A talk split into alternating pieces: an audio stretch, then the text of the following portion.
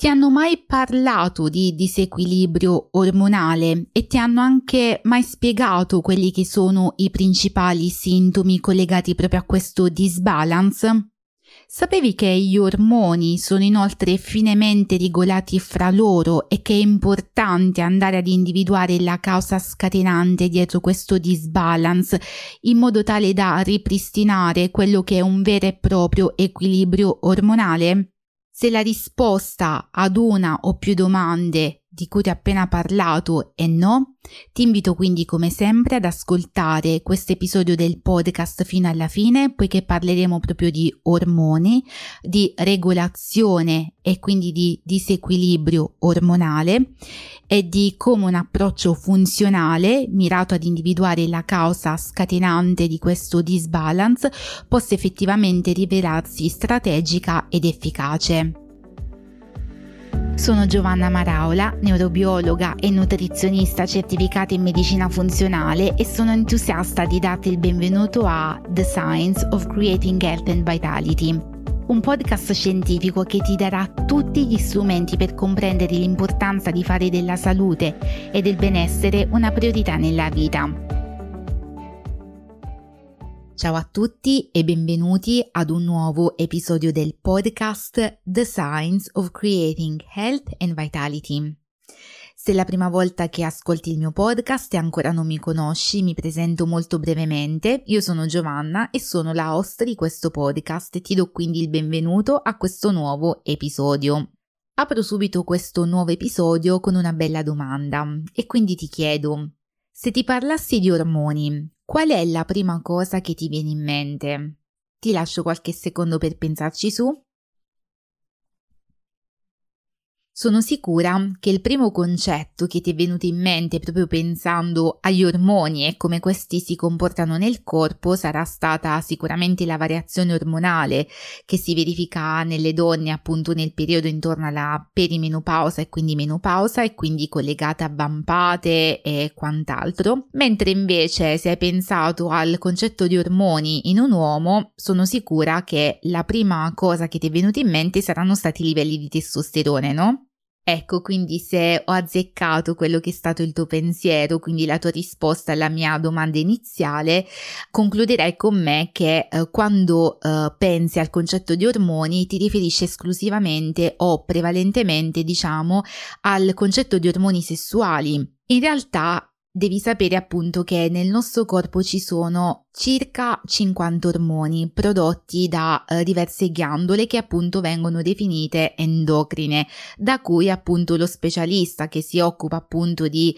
tutta la regolazione ormonale per l'appunto si chiama endocrinologo. Gli ormoni quindi, come dicevamo, si comportano uh, come dei veri e propri messaggeri cellulari e quindi sostanzialmente mettono in comunicazione diversi organi tra di loro, quindi vanno a regolare una o più funzioni biologiche. Quindi quando parliamo di ormoni, per esempio, non dobbiamo solo limitarci al concetto di ormoni sessuali, quindi quelli che regolano le funzioni riproduttive nell'uomo e nella donna, quindi quando pensiamo ad estrogeni, progesterone o testosterone, ma dobbiamo anche pensare a tutti gli ormoni che regolano ad esempio il sonno, quindi melatonina e quindi gli ormoni che regolano il ritmo circadiano, quindi compreso anche il cortisolo, quindi cortisolo e melatonina. Dobbiamo inoltre pensare anche a agli ormoni che vanno a regolare appunto quelli che sono i livelli del, dello zucchero nel sangue, principalmente l'insulina e dobbiamo poi pensare a tutti gli altri ormoni che vengono prodotti a livello centrale, quindi basti pensare ad esempio all'ipofisi che è considerata la ghiandola master, quindi la eh, principale nel corpo, da cui abbiamo visto appunto viene rilasciato il TSH che va appunto a controllare quelle che sono le funzioni della tiroide, quindi andando a um, sostanzialmente comunicare alla tiroide quanto ormoni tiroideo produrre. E quindi abbiamo visto anche nell'episodio precedente che altri ormoni ormoni sono appunto l'FT3 e l'FT4, l'FT4 prodotto appunto dalla tiroide e poi convertito successivamente a livello periferico e principalmente a livello del fegato in ormone FT3. Detto questo, quindi uh, già uh, parlando di uh, queste funzioni biologiche abbiamo visto quanti ormoni in realtà vengono coinvolti nella regolazione appunto di diverse attività uh, biologiche appunto Gli ormoni appunto sono finemente regolati fra di loro e quando li immaginiamo li dobbiamo immaginare come degli strumenti in un'orchestra, in cui ogni strumento, come sappiamo, è um, suona appunto il proprio suono e collabora a quella che è la melodia finale.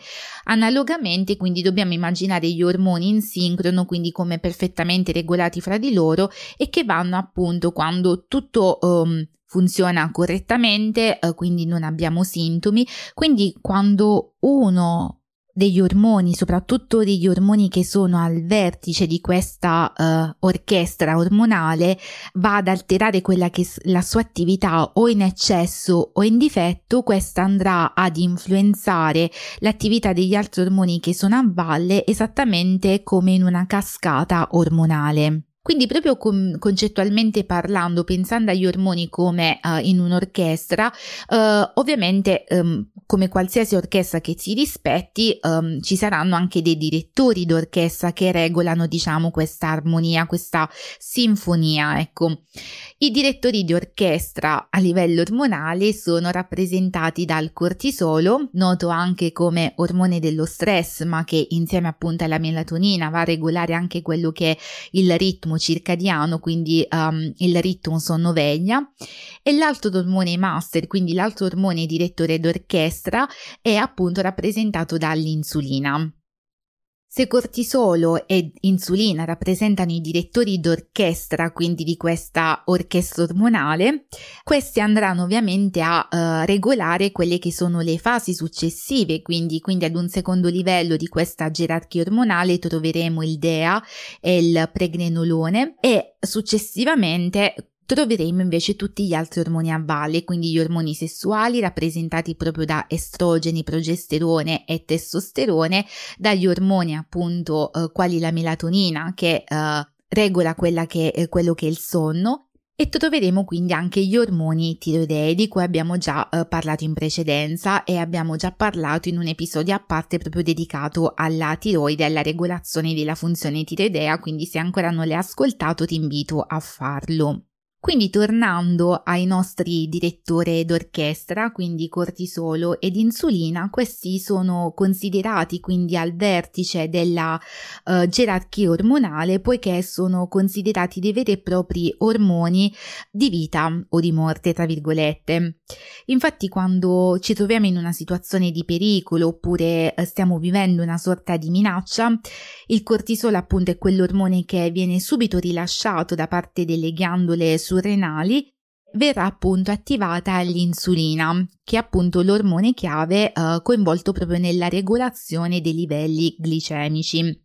Per cui l'insulina sarà attivata efficientemente per andare a spostare l'eccesso di glucosio che si trova a livello extracellulare a veicolarlo all'interno della cellula in modo tale appunto che possiamo rispondere efficacemente a questa risposta appunto combatti o fuggi che è eh, tipica di una, uh, di una reazione appunto allo stress. Ovviamente quando pensiamo anche al cortisolo dobbiamo pensare che l- generalmente appunto il suo ruolo ha un ruolo benefico, positivo nel corpo, ne abbiamo già parlato abbondantemente anche nell'episodio riferito allo stress che ti invito a riascoltare. Uh, in effetti il cortisolo quando viene studiato viene sempre studiato uh, in rappresentazione alla scenetta appunto dell'uomo primitivo, uh, quindi che veniva inseguito dal leone che rappresentava una minaccia e quindi per poter sopravvivere a questa minaccia ovviamente che succedeva? Che su- succedeva che l'uomo per salvarsi quindi aveva due scelte o di combattere o di fuggire quindi sostanzialmente era una funzione salvavita ecco Oggigiorno, ahimè, non ci troviamo più di fronte a questo leone che ci insegue, ma siamo costantemente appunto sotto pressione per questioni di varia natura. Basti pensare alla pressione fiscale, finanziaria, quindi relativa alle, um, alle tasse da pagare, alle bollette anche, o semplicemente le uh, tensioni lavorative, quindi siamo sottoposti a pressioni scadenze e a meeting continui dalla mattina alla sera. Um, e quindi questo sostanzialmente sostanzialmente eh, andrà ad innescare quella che è una vera e propria risposta allo stress che se non gestita in maniera efficace diventerà una vera e propria eh, risposta cronica quindi allo stress. E tra le tanti altri esempi che potrei fare appunto di situazioni stressanti basti pensare anche alle mamme quindi chi gestisce i, i figli per, soprattutto per chi vive in UK e non ha la possibilità di avere anche la famiglia vicino ovviamente il tutto diventa un po' più complesso e anche la gestione familiare, oltre a quella lavorativa e le, le varie pressioni, come dicevamo, quindi attuali, quindi lavorative e eh, finanziarie, sicuramente ecco, rappresentano delle, delle condizioni di stress cronico oggigiorno. Quindi in tutte queste situazioni il cortisolo si attiva, ci, um, ed è grazie al cortisolo se noi passiamo da uno stato di calma uh, in cui siamo rilassati, ad uno stato in cui siamo come delle vere e proprie macchine, quindi dobbiamo uh, combattere al pericolo, a questa minaccia rappresentata abbiamo visto da uh, diverse dinamiche. E quindi uh, il cortisolo sostanzialmente andrà a, um, ad attivarci a dare priorità a tutte quelle funzioni del corpo um, che appunto ci permettono di sopravvivere alla minaccia. E in queste circostanze penso che sarai d'accordo con me che um, l'ultima delle priorità per il corpo in una situazione di pericolo, una situazione di stress estremo, sarà sicuramente quella di um, mangiare, quindi di dare priorità al alle funzioni digestive, poiché appunto se stiamo eh, tornando alla, all'immagine appunto del leone e vista appunto nel contesto del, dello stress quotidiano, l'ultima delle nostre priorità sarà appunto quello di, uh, di, di mangiare, di digerire, per cui anche in queste circostanze quando siamo estremamente stressati abbiamo, viviamo proprio dei veri e propri sintomi legati a difficoltà digestive. In condizioni di stress cronico ovviamente verranno meno tutte quelle che sono anche le funzioni riproduttive, poiché se stiamo fronteggiando un pericolo e quindi una minaccia, di nuovo immaginiamo sotto forma di un leone, ma la traduciamo quindi ai, um, ai giorni uh, odierni, ecco, um, l'ultima delle priorità per il corpo in una situazione di minaccia sarà sicuramente quella di, riprodursi e quindi per la donna sostanzialmente quello di, uh, di una gravidanza, poiché il corpo avrà altre priorità attività. Quindi in poche parole, quando i livelli di cortisolo, che è il nostro ormone dello stress e quindi anche ormone, tra virgolette, della sopravvivenza, sarà costantemente attivo, le conseguenze eh, saranno poi ovviamente eh, a valle, quindi verranno rallentati tutte quelle che sono le attività non solo della tiroide, per cui eh, poiché se eh, il corpo um, andrà in una modalità risparmio energetico, per cui la tiroide andrà a rallentare quella quella che la sua attività tendente quindi ad ipotiroidismo, poiché l'energia dovrà essere conservata proprio per fronteggiare lo stress e quindi quando siamo esageratamente stressati la tiroide sicuramente ecco subirà un rallentamento eh, in questa direzione per questo motivo.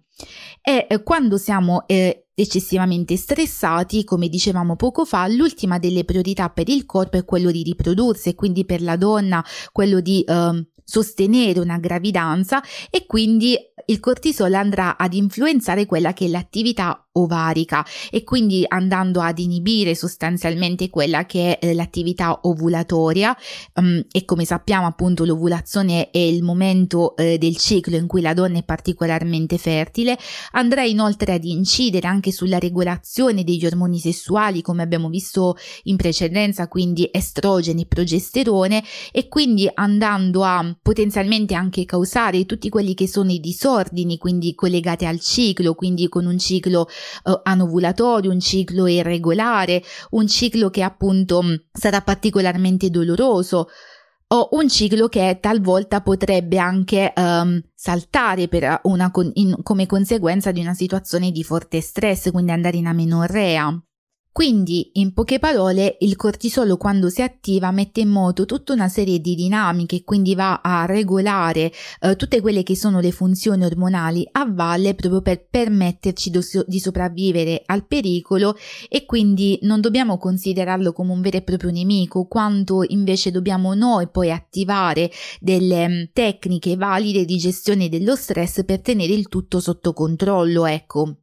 E quindi anche in questo caso come vi invitavo a fare in un episodio iniziale quindi di questo podcast per cui se ancora non l'hai ascoltato ti invito ad ascoltare l'episodio sulla gentilezza che è uno dei um, mezzi che abbiamo anche per affrontare lo stress oltre a tante altre tecniche di cui parleremo sicuramente in vari episodi successivi. Quindi se il cortisolo è uno dei due direttori di orchestra che va a regolare quella che è la cascata ormonale, l'altro eh, direttore d'orchestra insieme al cortisolo, come dicevamo poco fa, è eh, rappresentato proprio dall'insulina. L'insulina che è l'ormone chiave, generalmente quando pensiamo a questo ormone lo colleghiamo quasi sempre al paziente diabetico, ma dobbiamo appunto sapere che il suo ruolo va al di là, diciamo, della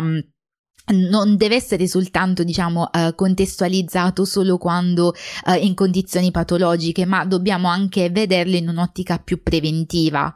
Eh, l'insulina quindi come dicevo è il principale ormone che regola quelli che sono i livelli di zucchero nel sangue.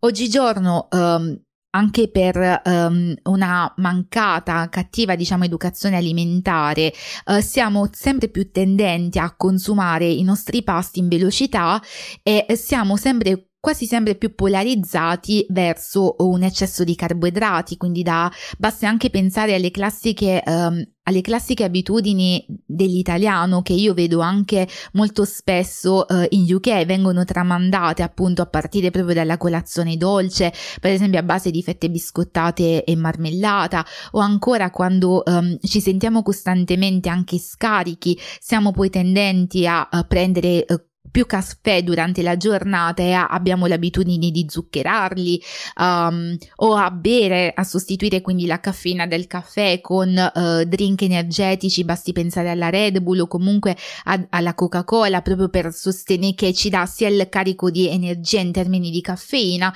sia in termini proprio anche di zuccheri. E, e, quindi sostanzialmente finiamo in un vero e proprio vortice di um, eccesso di zuccheri associato molto spesso a sedentarietà e quindi questo circolo uh, vizioso sostanzialmente quindi questi zuccheri vanno ad innescare un circolo vizioso per cui più zucchero mangiamo più zucchero vogliamo perché ovviamente lo zucchero ci dà piacere va a stimolare quelli che sono i centri della dopamina quindi collegati al piacere. E tutte le volte in cui il, um, i livelli di zucchero andranno quindi a crollare come fisiologicamente accade quando effettuiamo dei pasti molto polarizzati verso i carboidrati, quindi questa, uh, ci sa- andremo incontro ad una sorta di montagne russe a livello proprio di uh, livelli di zucchero nel sangue, quindi tutte le volte in cui i livelli di zucchero crolleranno nel sangue ci sentiremo appunto uh, stanchi, affaticati e avremo nuovamente la voglia di consumare altri zuccheri, esattamente proprio come in un circolo vizioso, quindi più zucchero mangiamo, più zucchero vogliamo e uh, il ciclo quindi si ripete. È possibile appunto rompere questa dipendenza dallo zucchero che è una vera e propria dipendenza come una qualsiasi sostanza di abuso come potrebbe essere l'alcol, come potrebbe essere uh, le droghe, come potrebbe essere anche il fumo stesso, il fumo di sigaretta. Ed è importante proprio partire da una solida educazione alimentare senza demonizzare necessariamente gli zuccheri e senza andare ad intervenire con delle diete esageratamente restrittive e drastiche. E uh, in genere questo di diete sono poco educative anche, o perlomeno sicuramente non come un approccio iniziale. Quindi io sono una grande sostenitrice della, dell'educazione alimentare e uh, di utilizzare altre strategie alimentari solo dopo aver um, impostato le basi, le basi di una solida educazione alimentare. Quindi, per tornare al nostro concetto della dipendenza degli zuccheri, quindi una chiara um, conseguenza sarà una iperproduzione di insulina e, ehm, e, quindi dovuti sostanzialmente non solo alla sedentarietà ma proprio alle abitudini alimentari scorrette. Dovete inoltre anche sapere che i livelli di zucchero nel sangue, come abbiamo detto all'inizio di questo episodio, aumentano anche come conseguenza eh, del, dell'eccesso di stress, quindi di uno stress cronico, che se non adeguatamente appunto controllato può andare a eh, stimolare ulteriore rilascio di zuccheri proprio come conseguenza appunto degli alti livelli di cortisolo. Quindi come abbiamo visto in questo episodio, eh, ogni ormone finamente regolato è quando si attiva una disregolazione di un ormone a monte, questo andrà ad influenzare tutti quelli che sono um, gli ormoni che ovviamente lavorano poi a valle. Io ammetto di essere totalmente affascinata appunto dal ruolo degli ormoni e tant'è che mi sono resa conto appunto con gli anni e con la mia esperienza che sintomi simili in realtà uh, possono avere cause diverse, quindi è sempre importante farsi affiancare da un professionista uh, soprattutto formato in um, lifestyle medicine, appunto medicina funzionale e che vi uh, trasmetta non solo le basi poi di una solida educazione alimentare che per me è fondamentale e che vi aiuti poi a, um, a regolare tutti quelli che sono gli altri pilastri del, dello stile di vita. Quindi per riassumere ehm, voglio solo chiarire appunto quello che è il concetto poi che collega il, uh, i livelli di, gli elevati livelli di stress nel, nel corpo e quindi eh, associati ad elevati uh, livelli di zucchero anche nel sangue, questi vanno a, uh, ad innescare un vero e proprio meccanismo difensivo nel corpo stesso che si traduce in una forma di infiammazione perché ricordiamo che l'infiammazione è un vero e proprio meccanismo di difesa del corpo che viene met- messo in atto quando il corpo cerca di difendersi da una costante minaccia. E quindi um, Ecco, l'alimentazione sbagliata, lo stile di vita sbagliato associato proprio ad alti livelli di stress e a sedentarietà eh, o a mancanza di sonno sono uno dei fattori chiave su cui io lavoro oggigiorno nel, nei miei percorsi appunto funzionali ed è, sono i capisaldi su cui appunto lavorare per eh, quando soprattutto si ha a che fare con eh, disbalance, quindi disequilibri ormonali, associati quindi anche ad elevati livelli di infiammazione. Quindi io spero di avervi fatto chiarezza su quelli che sono del, dell'importanza ecco, di lavorare sulla, uh, sull'equilibrio ormonale, sulla stabilità glicemica e sulla gestione dello stress e quando parlo di stress mi riferisco anche al sonno stesso. Io come sempre ti invito a condividere questo episodio sui social o con amici e familiari che possano beneficiare appunto di queste informazioni e se l'episodio l'hai trovato particolarmente utile eh, informativo ed interessante, eh, ti invito a lasciare un feedback dalla piattaforma da cui mi stai ascoltando semplicemente attraverso delle stelline, ecco. Um, e, ed infine il mio ultimo invito è quello di invitarti ad, ad iscriverti alla mia newsletter per ricevere altre informazioni tramite mail, quindi troverai il link in fondo alla descrizione di questo episodio. E io quindi ti saluto qua e ti do appuntamento a martedì prossimo per un nuovo episodio del podcast The Science of Creating Health and Vitality e ciao a tutti!